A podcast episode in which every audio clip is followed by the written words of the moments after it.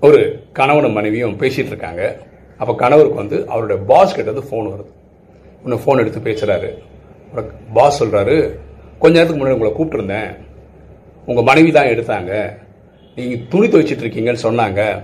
நீங்கள் ஏன் என்ன கால் பேக் பண்ணலை? அப்படின்னு கேட்டார். உடனே இவர் சொன்னார் சார் நான் கால் பேக் பண்ணேன் சார்.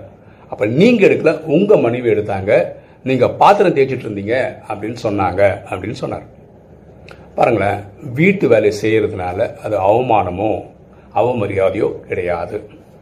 எந்த குடும்பத்தில் கணவனும் மனைவியும் வீட்டு வேலைகளை பிரித்து ஷேர் பண்ணி பண்ணிக்கிறாங்களோ அந்த வாழ்க்கை ஜிங்கலால தான்.